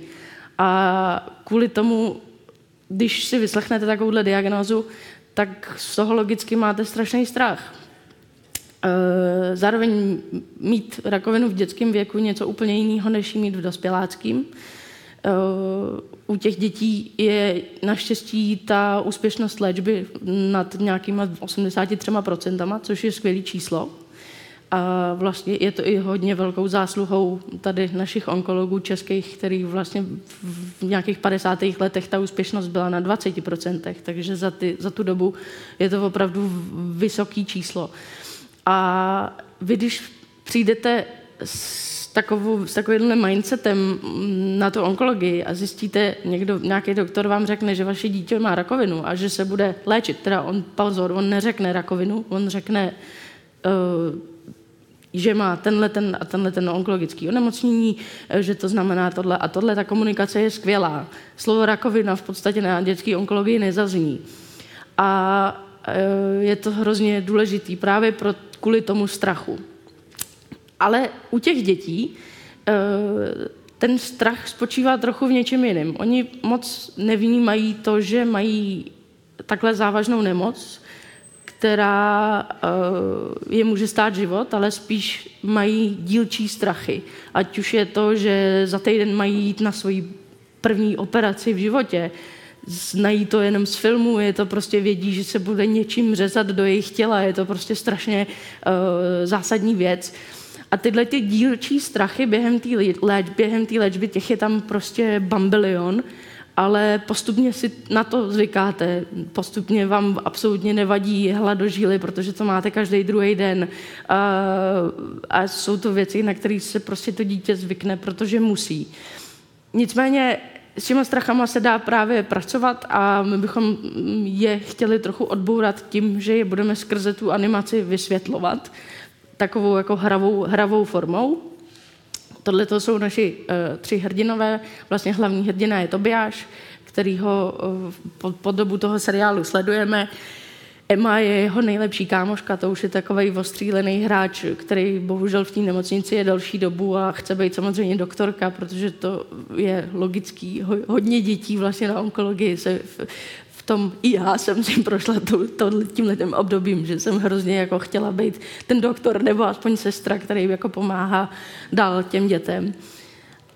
A tohle si asi pamatujete, Let's Go, to je seriál Byl jedno jeden život, což je vlastně, vlastně naše taková jako největší, největší inspirace, protože ten seriál mm, vlastně je nesmrtelný, do teďka je, funguje, myslím si, že pořád ho vysílá Dčko, děti na to koukají, možná, ne, možná nejenom děti. A, a já si pamatuju, jak jsem vždycky, když jsem byla nemocná, ležela na té posteli a představovala si ty bacily na tom jazyku, jak se mydlej a jak tam ta imunita najede a všechno to řeší. Takže vlastně to je naší velkou inspirací právě v tom sdělováním těch faktů a v těch metaforách, skrze který vy to potřebujete tomu dítěti vysvětlit, aby to pochopilo. A mm, takže proto jsem na začátku říkala, že ten projekt je prostě náročný. Já vlastně, moje, moje teďka úloha taková hlavní je, že já, já ten seriál nebudu kreslit ani, ani animovat sama, na to nemám prostě ani, ani zkušenosti, ani e, zručnost, ani nic takového, takže já jsem spíš takový jako kontroler všeho, nicméně zároveň propojuju uh, a komunikuju mezi lékařema a těma filmovými tvůrcema, což jsou absolutně odlišné světy. Vy když pošlete lékařce z onkologie scénář filmový, tak ona vám za tři minuty volá a říká, Eliško, asi mi to budeš muset převyprávět, já vůbec nevím, jak se to čte. Takže já dělám takovou jako spojku, aby si tyhle dva světy do, uh, rozuměli a aby pochopili náhled na, na, uh, na to téma, ze, ze své strany, ale právě i z té druhé. Takže je to občas uh, vtipný, ale je to, je to zajímavý. Já se samozřejmě díky tomu dozvídám i další nové a nové věci. Uh, já jsem vlastně do té chvíle, než jsme začali ten seriál vyvíjet, tak jsem měla pohled na tu nemoc jenom skrze vlastní zkušenost. Ale prostě ta léčba je tak strašně individuální, že každý to má úplně jinak. Uh, že já se vlastně skrze tu tvorbu dozvídám všechny možné věci. Dozvídám se třeba, já nevím, to se skoro neví, jako o, o šikaně mezi dětma, který prostě uh, mají léčbu, nemají vlasy, dostávají od dětí strašnou bídu, prostě, nebo na ně koukají sousedi dalekohledem, když přijede sanitka k ním domů, tak na ně čumějí dalekohledem, aby věděli, co se děje. Prostě absolutní jako blázinec a věci, které vůbec nechápete, že se, že se můžou dít, ale bohužel dějou. A právě proto si myslím, že ta komunikace kolem toho by měla být daleko lepší. A, mm, takže tenhle ten seriál uh, by měl sloužit jak, uh, jak pacientům, té rodině, ale i veřejnosti, která si myslím, že se na tom může letos naučit. A nebo i právě ve chvíli, kdy máte ve svém okolí někoho takového, kdo si prochází uh, podobným, podobným mm, procesem, abyste trochu tušil, co vlastně to znamená, protože si myslím, že to hrozně málo lidí ví. Uh, díky Motolu vlastně teďka se posouváme trochu dál. Já jsem říkala, že se ten projekt eh, vleče, protože my jsme vlastně ze začátku měli velký eh, úspěch na různých eh, fórech po Evropě i po světě, kdy jsme ten projekt prezentovali ve filmovém světě, to znamená producentům. Já jsem přijela, Jirka, producent Jirka Sádek, který se mnou ten seriál vyvíjí, tak, tak říká, hele, jedem do Valencie, mm, tam budeme prezentovat plešouny, bude tam v publiku prostě, já nevím, 200 lidí, ale ty si připrav prezentaci a já ti ji pomůžu dát a prostě to řekni svýma slovama. Eh, je to tvoje zkušenost, takže ty, ty si nastav, jak to chceš prezentovat. Vůbec neřeš to, jak se prezentují ve filmovém světě projekty. Udělej to, jak chceš. Což bylo vlastně úplně nejlepší, co mohlo udělat, protože já jsem nevěděla, jak to funguje. Já jsem vůbec netušila, jak se, jak se, jak se prezentuje filmový projekt, aby vám na to někdo dal peníze. A prostě jsem tam něco vybalila, půlka toho sálu eh, většinou žen začaly plakat a byly emocionálně rozložený a Uh, pak se začali smát, pak říkali, že to je skvělý projekt a měli jsme úplně jako super, super feedback, super odezvu a všichni ty producenti, jo, tak my to s váma chceme dělat a tohle. Samozřejmě uh, čas plyne dál, my řešíme ty, ty spolupráce jako intenzivněji dál a dál, jenomže tohle prostě není ziskový projekt sorry, tohle prostě nepustíte do světa a nebudete na tom vydělávat peníze. To je projekt, který je určený pro pomoc lidem a já prostě bohužel si občas, nebo většinou vymyslím projekt, který nezapadá právě do nějaký té škatulky, takže se tady peru se světem filmového světa a se světem medicíny. Pro příklad žádali jsme, žádali jsme filmový fond, aby nám na to něco přispěl. Tam jde spíš o ten štempel, než o ty samotné finance, protože ve chvíli, kdy máte v České republice nějakou záštitu mm, státní instituce toho, hele, tady ten projekt může být fajn, tak se vám potom eh, daleko jednodušeji vyjednává v zahraničí tak tam nám řekli, no s tím běžte na ministerstvo zdravotnictví. Tak jsme šli na ministerstvo zdravotnictví a tam nám řekli, no s tím běžte na filmový fond. Takže jsme si připadali jak blázni. A říkám, no, no, to je prostě složitý tady e, s těma projektama, který nikam nepasují. Nicméně jsme teda i v zahraničí měli rozjetý, rozjetý nějaký koprodukce a už jsme, že začneme něco vyrábět a někam se posuneme dál. A bohužel nás jsme časem zjistili, že nás začali tlačit hlavně třeba vizuálně do nějakého stylu, který nám úplně jako nesedí. Je to prostě klasický nějaký mainstream, mainstreamový styl kartunu, kdy postavičky mají obrovský oči, všichni vypadají stejně, je to prostě uh, nuda a oni ti furt říkají, no ale to je odzkoušený, to prostě ty děti takhle vnímají a tohle a já říkám, Maria. A byla jsem z toho hrozně nešťastná a vlastně Jirka furt říkal, tak ještě vydržme, uvidíme, kam se to bude posouvat. A vlastně loni jsme se rozhodli, že to pustíme, protože nám to za to nestojí. Aby nám někdo formoval uh, náš projekt do stylu, který nám vůbec není blízký a není tak, jak jsme si ho představovali, to prostě nepůjde. Takže pro, to je i takový trochu jako mm, vysvětlení, proč nám to tak trvá. Takže teď jsme loni jsme se rozhodli, že založíme neziskovou organizaci, a začneme to úplně, úplně jinak. Vlastně si to chceme trochu dělat, dělat sami eh, na koleni, bez nějakých velkých produkcí a koprodukcí a udělat to tak, jak si my budeme doufat, že to je správně. A eh, je to, je to prostě takový moje, moje jako srdcový projekt, který je náročný, mám z něho obrovský respekt a uh, tam ten, ta rovina toho, že vy v tom seriálu nemůžete těm pacientům říkat, co, co mají dělat. Je to jako, je to hrozně tenká hrana toho, kdy prostě nemůže nastat situace, že pak přijde rodič a řekne, no ale v tom seriálu říkali, že můžu, můžu jíst tenhle jogurt, který ale nemůžete jíst, protože máte pro, antibakteriální dietu. Je tam tím, že to je pro všechny pacienty a jak jsem říkala, je to hrozně individuální ty léčby, tak tahle ta hrana tam prostě takhle kličkujeme mezi, mezi rozhodnutíma neustále a je to, eh, je to složitý. Takže to uh, ladíme v těch, eh, v těch scénářích a, a v těch epizodách a je to, je to skvělý proces. No ale seriálem to nekončí, my chceme ještě k tomu dělat i aplikaci. Vlastně ta je primárně pro ty pacienty, protože vy během léčby odevzdáváte lékařům v podstatě na cáru papíru údaje, kolik jste toho vyčúral, kolik jste toho vypil, eh, nebo jestli, vám, jestli jste zvracel, jestli jste něco snědl, to jsou prostě věci, které eh, pak jednou za týden lékařka přijde a řekne, tak mi dej ten papírek a ty nevošulíte, protože vám jde o život. Vy prostě musíte si měřit bažantovi, kolik toho vyčuráte, kolik jste toho vypil, kolik jste dostal v kapačce a tak. A takže bychom chtěli vytvořit aplikaci, která by z tohohle trochu udělala hru, trochu zábavu, že eh, byste si to zaznamenával do toho, zároveň byste tam samozřejmě v té aplikaci měl přístup k celému tomu seriálu, ale i zároveň uh, nějaký bonusové věci, ať už to je uh, rehabilitační cvičení, nějaký základní jogový cviky, který, který uh, děti na onkologii můžou dělat, uh, dechový cvičení, uh, a pak i třeba co se týče jídla, protože maminky už častokrát ani neví, co mají vařit. Vy máte prostě, řek, lékařka vám řekne, tohle se nesmí, čerstvá zelenina, ne, jenom prostě udělaná v páře, tohle antibakteriální dieta a maminka, prostě výbuch mozku, co já budu dělat, co já budu vařit. A pak vám v motole přinesou zabalený salám. Hm, nic, to už, to už je jiný téma. Ale to bude další projekt. Já jsem úplně naštvaná vždycky, když o tom začnu mluvit. Jídlo v nemocnici.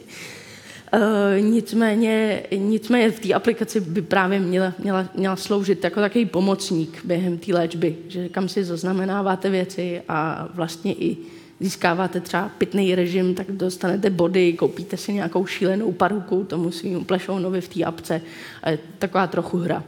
A vlastně pak nějakým způsobem ty, ty data z té aplikace pošlete lékaři, nebo mám to vygeneruje PDF, který pošle rodič. To už je samozřejmě zase legislativně nějaký proces.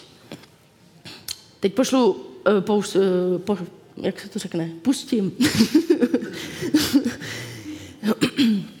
pustím, to je takový spíš jako animační test, eh, obsahově to ještě jako není úplně ono, spíš je to, my jsme potřebovali vyzkoušet uh, zase kombinování prostě animace a uh, reálného světa a zároveň nějaký prostředí v tom, v tom těle, kde se ten pacient ocitne, takže vám pustím takovou krátkou ukázku. Hi, my name's Toby, and today my mom will shave my head.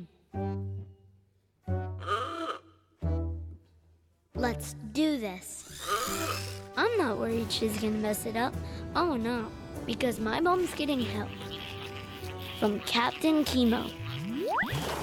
Did you know chemotherapy helps my body fight the tumor? Beat them! It's amazing, but it does make my hair freak out and fall out. It is one of the side effects of cancer treatment. It's only hair, and it grows back. Let's talk about cancer. Omlouvám se, že to je anglicky, nicméně, nicméně my samozřejmě nad tím projektem přemýšlíme tak, že bohužel rakovina není jenom tady u nás v České republice, ale je, týká se to všech lidí na celém světě a když už ten projekt děláme, tak proč nad ním nepřemýšlet tak, že by mohl fungovat i taky někde jinde, eh, protože jsme zjistili, že nic takového není. A mm, je to, to už pak je jako procesně, to už je jenom otázka nějakého předabování, takže by, byl, by jsme byli i hloupí, kdyby jsme to vytvářeli jenom česky. A nicméně nabízí se otázka, kde ten seriál bude k dispozici. To je samozřejmě uh, dobrá otázka a já mám na to odpověď v podstatě vždycky takovou tam, kde to ten člověk potřebuje najít. Takže ideálně všude, ať už je to online na YouTube, ať už je to, uh, máme předjednáno web české televize, nějaký micropage, nebo lékař bude vědět, hele, přijde mi nový pacient, tady máte seriál, puste si ho, uh, nebo to poběží v nějaký německý, německý veřejnoprávní televizi. A je to uh, věc, která, který by měla předcházet nějaká diskuze a násled, následovat nějaká diskuze. Sam, samo o sobě je to samozřejmě skvělý, ale je to prostě prostředek k tomu se o tom začít bavit. Nebo třeba učitel ve škole, dítě ve třídě, jedno dítě ve třídě onemocní, zmizí z toho kolektivu a je na tom učiteli, jestli to bude chtít s těma dětma komunikovat, jestli jim vysvětlí, co se děje a tak. A tohle je zase nástroj usnadnění té komunikace s tím dětským kolektivem. Takže otázka, kde ten seriál bude k dispozici, je, je vlastně taková jako hrozně, hrozně široká, obšírná. Kdekoliv to bude možný, tak by měl být a kdekoliv, kdekoliv se dá najít, tak by měl, měl existovat. A teď nevím, no to už je další projekt. Vy máte pak prostor na otázky, tak určitě, určitě plno otázek na plešouny bude. Nicméně tohle je teďka aktuální, eh, aktuální další projekt. Vypadá, že toho mám hrozně moc, ale, ale ono se to dá hezky, eh, hezky manažovat časově. Um, tohle je další moje srdcovka. Po, po Malém princi vlastně jsem si říkala, že bych chtěla vytvořit další, další uh, výstavu interaktivní a projekt, a už asi pátým, šestým rokem se vracím do Tanzánie a přirostlo mi to tam strašně k srdci. A je to zase taková studna inspirace pro mě, takže, takže teďka pracuji na, na projektu e, z Tanzánie, kde bude zase knížka, e, interaktivní výstava taková hodně poznávací, hodně, hodně naučná a hodně i jako naučná, co se týče rozdílu mezi lidma, ale zároveň každý je nějaký, takže eh, se na to těším a zároveň snad, snad eh, první výstava by měla být ve spolupráci s eh, Pražskou botanickou zahradou, což by bylo skvělé, takže se na ten projekt moc těším. Ale to je všechno, co k němu řeknu.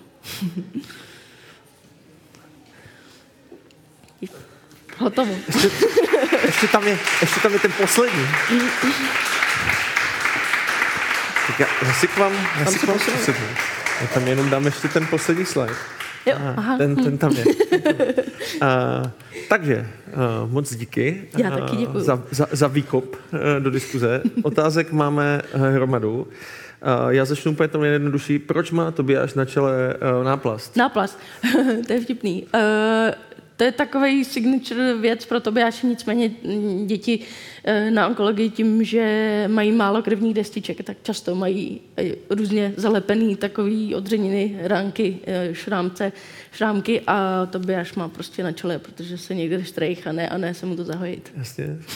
Takže zase něco, co někdo, kdo v tom nežije, tak moc neví. Ano. A tady asi eh, to můžu hned, eh, Eliško, velké díky za to, co děláte a prosím vydržte. A to je to. Já vlastně v momentě, kdy se tady bavíme o tom, prosím vydržte, tak ono by bylo možná hrozně fajn říct teďka všem eh, lidem a firmám, hlavně třeba, které se na nás dívají a chtěli by ten projekt podpořit, a, takže je to určitě možné a, klidně nám dejte vědět a my vás propojíme, anebo se napojte přímo na Elišku, protože a, myslím, že plešouni ten, to, to, jako to potřebují, aby, aby se to dostalo od někud někam. Je to, je to bohužel tak, tím, že jsem říkala, že jsme opustili ty koprodukce, tak stále jako m, začít vytvářet takovýhle audiovizuální projekt e, relativně velký s tím, že na něj nemáte uh, finance, je obrovský risk, takže my teď vlastně díky tomu, že jsme udělali neziskovku, tak eh, samozřejmě jsme se zase posunuli úplně do jiné eh, roviny, ale je to tak, stále potřebujeme trochu pomoct. Super. Uh, já, já uh Mám pár rovin, které jsem vlastně v tom našem rozhovoru chtěl, chtěl zmínit, ale tady mi někdo docela dobře nahrál. A jak se popasováváte s konzervativní bublinou v naší kotlině, která odmítá každou ro, divnost anebo nějakou novost? Tak to je, to je pro mě jako zajímavá otázka, protože jsem slyšel i pár rozhovorů s váma, jak to vlastně tady je. Tak co, co vy na to? Uh, no, uh, tak zároveň třeba vypadám tak, jak vypadám. Uh, od malička nosím pánský oblečení, což pro tuhle společnost je velký problém. Uh, nicméně já prostě jsem od nějakých svých, možná po té léčbě, možná po návratu z toho New Yorku jsem uh, vlastně pohodě s tím, kdo jsem a to je ten základ pro to eh, být před ostatníma, jako v, nějaký, nějaký bezpečný zóně. To, že se pak najde pár, pár omluvte mě, debílků, který vám to dají sežrat, to už s tím nic moc neuděláte. Nicméně eh, je to mm, samozřejmě pořád jako velký, velký téma, ale kor, pro mě to byl jako velký zlom ten New York, protože já jsem přijela do New Yorku a tam je možný úplně všechno. Tam si lidi dělají prostě, co chtějí, ať už je to v metru nebo prostě kdekoliv. A říká, tak když to je tady, proč by to nešlo doma? Jako nazdar. A to jsem řešila v podstatě jenom to, že mám přítelkyni v tu, tu domu v vozovkách, jenom to. Ale prostě pro mě to bylo jako obrovský, obrovský téma, který jsem v sobě hrozně dlouho jako zavírala a až ten New York to trochu uvolnil. A vlastně od toho návratu říkám, tak co, no, tak prostě si budu dělat to, co chci a když tím někdo bude mít problém, tak ať má, a co já s tím udělám. My, my, jsme, my jsme měli uh, celou řadu snídaní uh, na tady tohleto téma a tak nějak jako se to pořád vrací a objevuje, že to není úplně uh, standard. Uh, já se, se možná zeptám, protože uh, ty, jak to říct, to pomezí, je, a vy jste to jako, jako zmínila, uh, pomezí, uh, jak se daří uh, vám skloubit jako kreativní duši, skloubit tvoření a podnikání na volné noze? uh, je to, no je... Mm, vlastně, jak jsem říkala, jsem první ty, první ty roky, co jsem přijela z, z Prahy, tak jsem měla taky to období, kdy jste mladý a na všechno, co vám přijde, tak řeknete jo, jo, jo, jasně, udělám všechno a zbázníte se z toho a projdete si tím totálním peklem toho, kdy si musíte vyzkoušet všechno. A vlastně pro mě třeba covid v tomhle tom byl skvělý restart. V tom jako time managementu vlastně a v tom nastavení toho, jak já to chci dál, um, dál dělat, že, že mě to zastavilo, že jo, nic se nedělo, celý svět byl prostě zmrznutý. Já jsem vůbec neměla takový to tvořivý období, měla jsem totální depku, měla jsem pocit, že nic nevymyslím, nic mi nešlo. Takže jsem furt jenom chodila někam do lesa furt jsem si jako užívala aspoň tohodle toho uh, nějakého sociálního distancu a vlastně teď, jak se to tak jako rozjíždí zpátky, všich, celá společnost natěšená, zase do toho všichni hupsli a je to prostě obrovská tenze, že to všechno dohnat, tak já jsem říkala, tak a to je skvělá příležitost k tomu si nastavit to, jak já budu ty projekty dělat a naučit se říkat ne. a naučit se, kdybych měla říkat ne, tak tady nesedím, protože já jsem z těchto věcí strašně, ne, strašně nervózní. No. Ale bylo to skvělé, děkuju. ale eh, to je pak, jsou pak zase výzvy, chápu. Ale um, takže ten balans tam nějakým způsobem hledám pořád a asi budu celý život. No, to je asi úplně normální, jestli uh, mám říct nějaký klíč, tak ho nemám. Okay. Uh, ne, já jsem tam jako kdyby zaslechl vlastně, že uh, i, v tom, i v tom vašem povídání, jak jsi říkal, že umělec by měl něco a, a dělá jako kdyby něco jiného, tak, tak, tak, tak tam podle mě směřovala ta otázka. Ale já půjdu teďka, já půjdu úplně na začátek. Uh, jak vás napadlo malovat do fotografií? Jako je, je, je to prostě, jak se to stane? Mě já jsem, já jsem prostě vždycky měla trochu problém s nějakou čistou plochou. Já jsem taky trochu prase, takže potřebuju trochu chaos a to, trochu šíplo tu lásku, to, to, to, to, to šíplo tu lásku, že jo? V tom, v tom videu to bylo hezký. takže, takže eh, prostě pro mě to otevřelo jako skvělý dveře v tom, že ježiš, já tady mám plný svět věcí, které můžu zaznamenat na nějaký médium a pak na něj v té ilustraci reagovat. A, a je to nej, nejsem rozhodně žádný jako inovátor v tom, jo. To, to je prostě kombinovat ilustraci, fotku nebo animaci a, a, a hraný film. To je tady, já nevím, třeba od počátku animovaného filmu, starý prostě Alice in Wonderland nějakých 1927 nebo něco takového, tak je přesně tahle ta kombinace.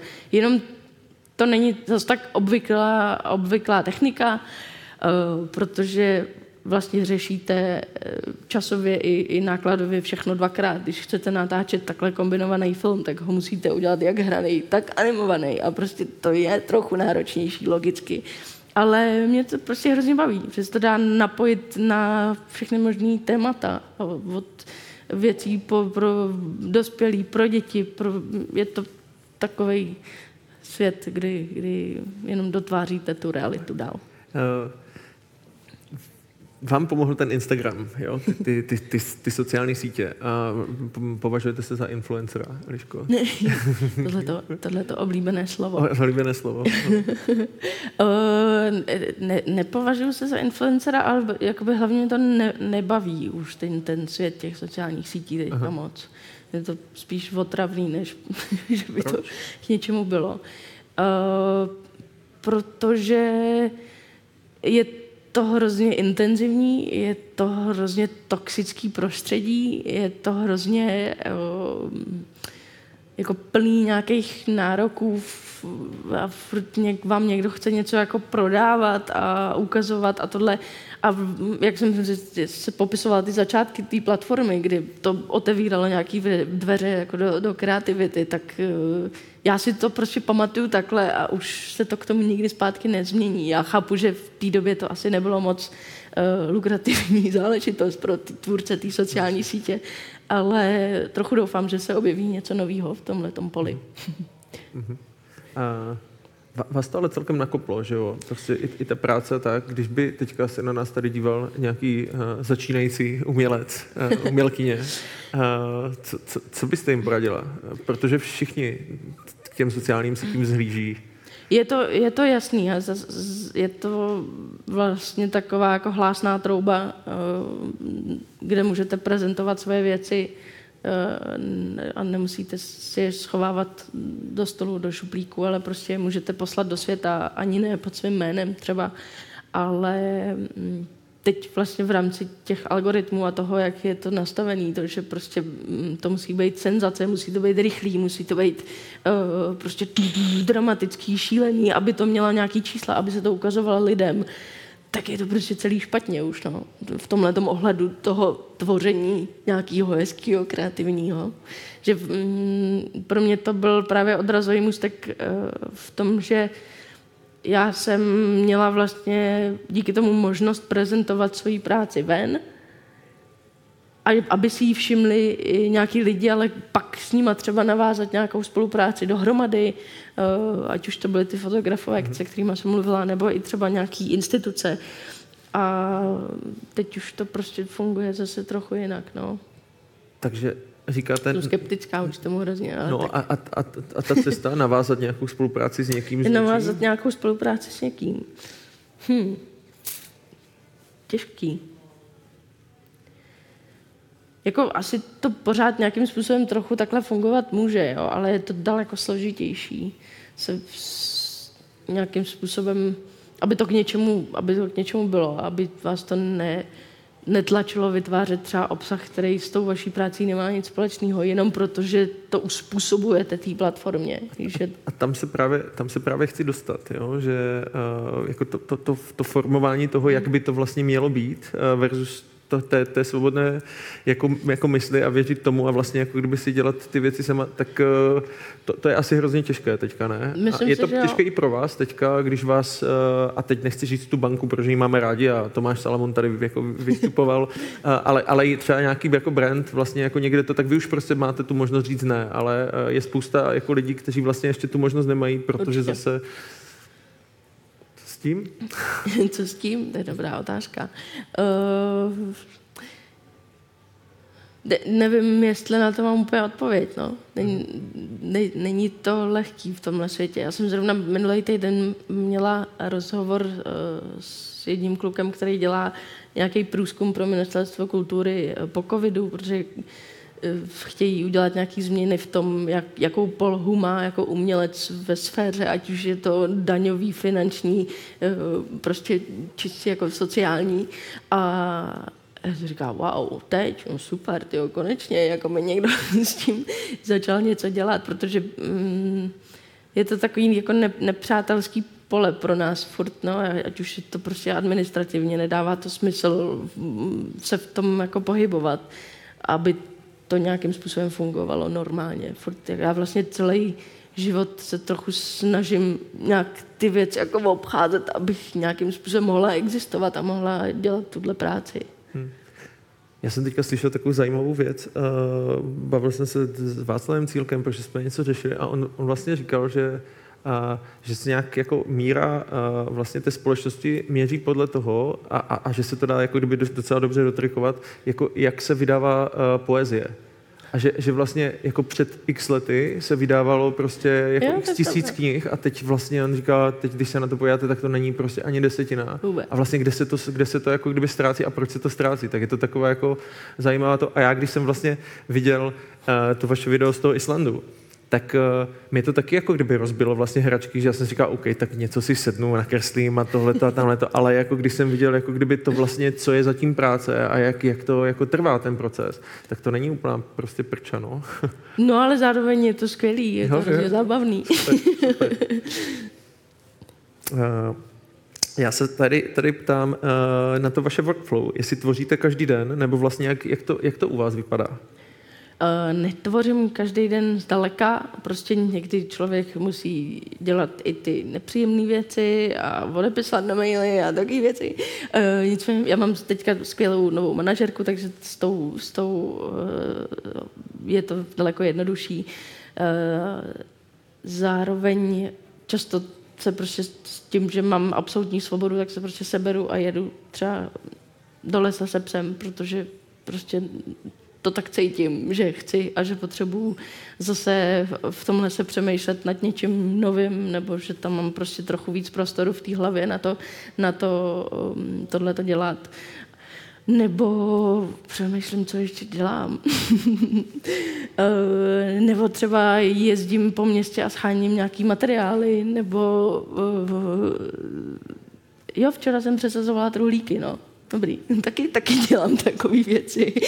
A je to, a je, to to, že, je to to, že vám to jako pinkne, že prostě, protože já jsem, já jsem i trošku uváděl tu snídaní s tím, že a, já jdu po městě, a prostě a jdu, Jasně, ro, rozumíte, jo? chápu. že jako musím se dostat do místa A do místa B a, a jako moc se jako ne, nerozhlížím kolem, tak, tak uh, Já se rozhlížím, zároveň mě tohle, n- na tohle mám cestování hodně, protože to je, mě naprosto naplňuje a baví a je to, eh, dává mi absolutní smysl za utrácet peníze za cestování, protože prostě ten pohled pak na ty různé kraje, lidi a všechno máte eh, zprostředkovaný vlastní zkušeností a pro mě pak v té práci je to něco jiného, než si to pouštět z videí na YouTube a z fotek.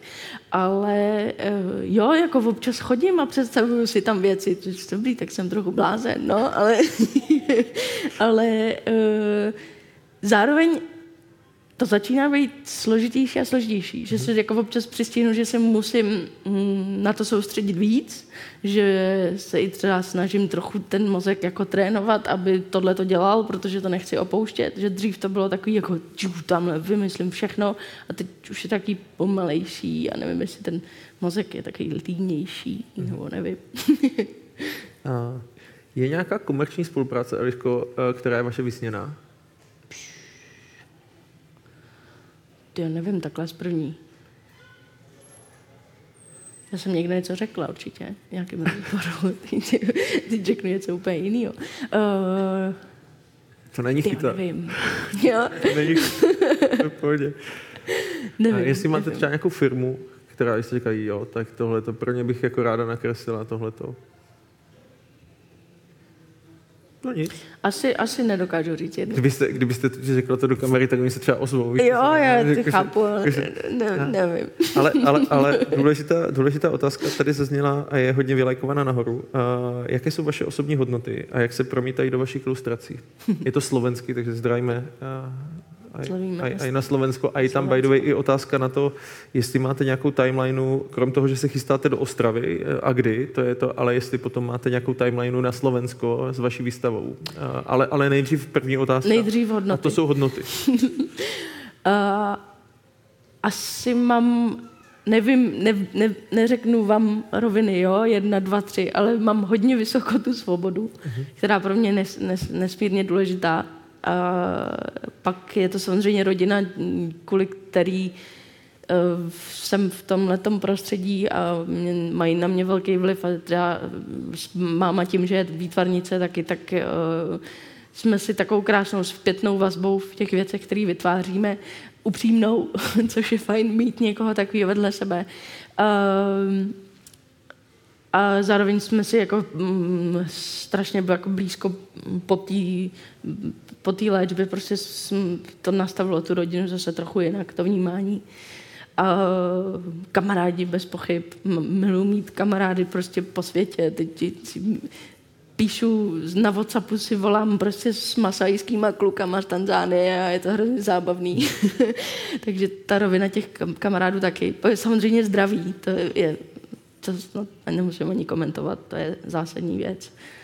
Ať už samozřejmě nejenom moje zdraví, ale zdraví i lidí, který mám ráda kolem mě. Šla byste znovu pracovat do New Yorku, pokud by vám to nabídli teďka? Možná tak na dva měsíce. No, bylo to tam fakt tak špatné, jo?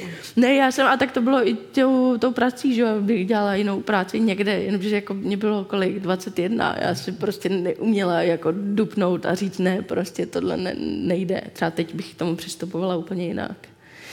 A to je i rovinka, o které jsem taky s váma mluvil a jako na té přípravě, že vlastně hodně slyšíme ty generace X, Y, Z a tohle a že jak si s tím firmy jako neumí poradit a, a tak a zase dívají se na nás, a těch pár těch lidí z těch firm se na nás dívá.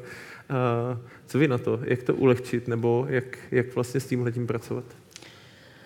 Tak já jsem ten kreativní vzorek, já zase neumím tu korporátní rovinu a ne, ne, ne, nevím, jestli to je možný v těchto těch pozicích, jo, ale jako pro mě je to primárně ta, ta, ta svoboda a ta um, nějaká důvěra v toho člověka, aby um, že tu práci třeba udělá, i když bude doma. Nebo, ale já chápu, že jsou lidi, kteří neudělají. Jo? Já jako, taky zaměstnávám občas lidi a je to peklo. Ale,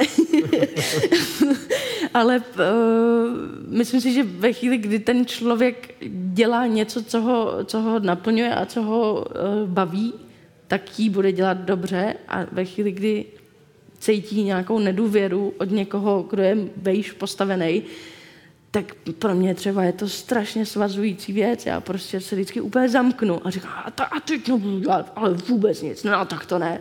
Je to prostě mm, nepříjemný, ale jako chápu, že nějaká ta mm, hierarchie tam musí fungovat, ale je dobrý být asi vlastně trošku jako, nevím, otevřenější, upřímnější, komunikovat mezi sebou tyhle věci. Ty jste mi úplně nahodila jeden takový, takový obraz. Uh, jsem se bavil na to, jak má začínat ten mladý umělec nebo umělkyně. Uh, máte třeba v hlavě, anebo vůbec existuje to, že byste někoho třeba vzala do učení, jako jak je takový ten, jo, že, že by vlastně někdo řekl, hele, já jako chci s váma, Eliško, tady prostě jako fungovat a jako budu vám na blízko, jenom abych se díval vám pod ruce. uh, myslím, myslím, že jsem měla nějaký třeba dva, tři stážisty a to je vždycky na týden a oni potřebují to razítko a je jim to trochu šumák, jo. Ale uh, Jo, jako by vlastně, proč ne? Nechci, jako, že aby ne, vám nepřišli. Ne, jako, že, ale jenom, ne, mně to přijde jako sympatický a mm, sice nevím, jestli jim mám co, co předat, protože si to trochu každý musí jako nastavit sám, ale zase na druhou stranu v té praktické rovině, když vylezete, já nevím, třeba z umělecké školy, tak jak máte podat daňový přiznání, to vám fakt nikdo v té škole neřekl. Mm-hmm. Nebo jak si máte ohodnotit svoji práci? Vůbec, vůbec. Absolutně to není téma na těch školách, což mě překvapuje do teďka. To je tady přesně otázka od Martiny. Je pro vás snadné ohodnotit se adekvátně po finanční stránce? Jak se tomu člověk učí? Jak to máte s neziskovkou, můžete říct? Je tak proces tak na, na tři roky minimálně.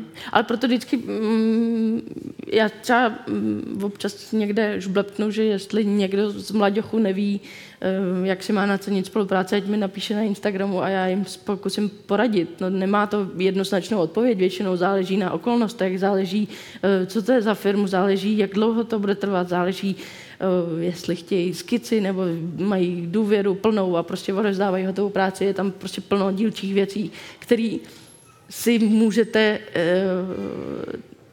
ty informace o tom, jak to nacenit, získat jenom zkušenostma, ničím jiným, ale prostě já si pamatuju ty první roky, kdy jsem žadonila uh, rad od nějakých starších, uh, starších, zkušenějších matadorů a vždycky, a ještě kor jako mluvit o penězích, že jako mm, ne diplomaticky a ne jako obecně je taky často, často uh, kontroverzní mezi lidma, takže já mm, jako ráda poradím, když vím jak, ne vždycky to jde, ale ale to, není to jednoduchý, no, to, start, to startovní pole pro, pro tyhle ty lidi. A já třeba si vlastně, protože Brian Buck i o biznesu a tak dále, tak jako slýchávám vlastně čím dál častěji, že ti kluci a holky, kteří jako vybudovali ty startupy a tak dále, tak hodně vrací, jako že už jako zpátky. To znám, máte pocit, že to je vlastně i tady v, jako ve světě umění, anebo spíš je to tam takové, že tím, jak se tam rveme o ty zdroje, jo, tak, tak je to víc mm. konkurenční prostředí, protože v neziskovkách je to pro mě mm. vlastně to prostředí jako zajímavé v tomhle tom, jo, že jsem to nikdy nečekal, ale když jsem do toho pronikl, tak jsem viděl, že tam je ta konkurence mnohdy daleko jako víc, než by mělo být. No. E, jo, to je pravda, to mě taky vždycky udivuje. Konku, jako konkurence v neziskovém oboru u třeba neziskovek, který se zabývají onkologií, mi přijde ne, ne, nechápu, proč tam vůbec je, ale je. Uh, nicméně, teď jsem zapomněla otázku. Jo. uh, no, já si ne, ne, nevím, jestli se to úplně zlepšuje. Zároveň já tím, že prostě nějak taky rostu z toho věku, když to neřeším, tak zase nejsem úplně v obraze v tom, mm-hmm. ale ono by třeba fakt pomohlo, kdyby na té škole se aspoň nějaký ten základ jako předal těm lidem, jak mají v té praxi fungovat. Zvažujete pro plešovný crowdfunding? My už jsme ho dělali. Mm-hmm. což je vlastně teď jako super eh, základ na, na ten projekt, ze, ze, kterého, ze kterého čerpáme, takže fakt děkujem za tu spoustu darů, který jsme díky tomu crowdfundingu obdrželi a možná uh, budeme ještě právě na tu aplikaci dělat, ale zároveň nevím, mm-hmm. nedokážu teď říct. Tak uh, ještě opravdu jsou tady otázky na to, kdy budete v Ostravě, jak to bude na Slovensku a tak dále, tak zkuste, zkuste to poslat, uh, bych kde, to... vás, kde vás lidi můžou najít a vidět. Já bych si to mohla dát třeba na web, to, to je, ježiš, má spravovací web. tak, já to tam dám večer. Uh, tak jo. Tak jo, tak já to tam dám. tak to tam dáte večer. Nebo zítra večer. Ne, te, ne, to je právě to, že já tady, já tady vlastně uh, vždycky upozorňuji, že tak Brain and Breakfast by neměla končit tím, že se na to lidi jenom podívají, ale že z toho jako je nějaká, ať už diskuze nebo nějaká akce. Tak jsem rád, že si ji odnášíte vy, Eliško, to je, jako, to je dobře. A já bych vám chtěl uh, strašně moc poděkovat za to vystoupení, za to, co děláte a možná ještě uh, vám popřát všechno nejlepší k narozeninám, které, wow, se, které se budou blížit, takže všechno, takže všechno nejlepší a moc díky. Děkuju. díky. Tak. Moc, moc vám děkuju. Tak a, a uh, možná teď uh, všichni, kdo se dívali a nějakým způsobem uh, se vám to líbilo, víc, míň, něco, napište nám do komentářů, prosím, uh, jak to na vás působilo. A teď by se měly objevit na slajdu uh, hvězdičky. Pět hvězdiček je, že se to líbilo moc, jedna hvězdička je, že to nestalo za nic, tak děkujeme za pět. Uh, jsou i tady pod tím, jsou i tady pod tím přenosem. Uh, já budu moc rád, když uh, dodržíme uh, to, proč tady vlastně snídaně děláme, a to je, když opravdu vznikne nějaká diskuze. Uh, slyšeli jsme tady toho hodně. Bylo by fajn, kdybyste si ať už v knihovně, ve které se díváte, ve firmě s kolegy nebo doma s vašimi blízkými sedli a nějakým způsobem probrali to, jaké jsou vaše aha momenty, co se vám líbilo, co se vám nebylo, co vás překvapilo. Bylo by to hrozně hezký. My to tradičně děláme také. Děláme to v rámci něčeho, co se jmenuje Brain and Breakfast Digestive, kde ještě budeme moci to, co nám dozní s Eliškou probrat. Bude to 31.3. na oběd ve 12 hodin, to znamená, můžete se urvat z práce a, a, a můžete si užít tady tuhle tu diskuzi. Pozývám tam řadu zajímavých hostů, kteří kteří tomu, eh, o čem si povídáme, mají co říct. Mm, eh, mám radost, že jedním z těch hostů bude Tino Hrnčár, eh, který se třeba bude bavit o budoucnosti umění vůbec a tak dál, takže určitě buďte, buďte s náma. Red Button jako takový dělá spousty, spousty projektů a zajímavostí. Jedním z nich je i knížka měsíce. Tu teďka na měsíc duben doporučil Krištof z dvojce Brain VR, takže si určitě, určitě se podívejte, proč a jaká to je, jaká to je knížka. No a samozřejmě sledujte Red Button Edu, protože toho obsahu tam je neurekom a, a nejenom obsah, na který se můžete dívat, ale návštěvy ve firmách a spousty akcí, které tam děláme proto, aby jsme právě to know-how sdíleli a aby se nikde nepostrácelo. My další snídaní, eh, tak trošku navážeme na tu, eh, o které, eh, na, na tu dnešní s, s Eliškou. V Dubnu 24. od 8.30 přijde Peťa Skondronis, člověk, který se hodně zaobírá firmní kulturou, o tom, jak to ve firmách funguje. A to téma bude jedinečnost. My jsme s Peťou o tom hodně mluvili. Nebude to taková jako na první dobrou, že firmní kultura je toto a dělá se to takhle. Bude to pojaté s, tak, jak to Peťa umí z různě, různých úhlů pohledu. Takže pokud uh, téma uh, jedinečnosti v kombinaci s firmní kulturou, s životem, s nějakou unikátností, na které právě navazujeme, uh, vás zajímá a chcete jít do hloubky 24. od 8.30 tady v Arkádách nebo na Red Button Edu. Já vám ještě jednou moc děkuji, že jste přišli, děkuji, že jste se dívali, Eliško, moc děkuji za tu děkuji. přednášku. Mějte se krásně, díky, ahoj a nashledanou.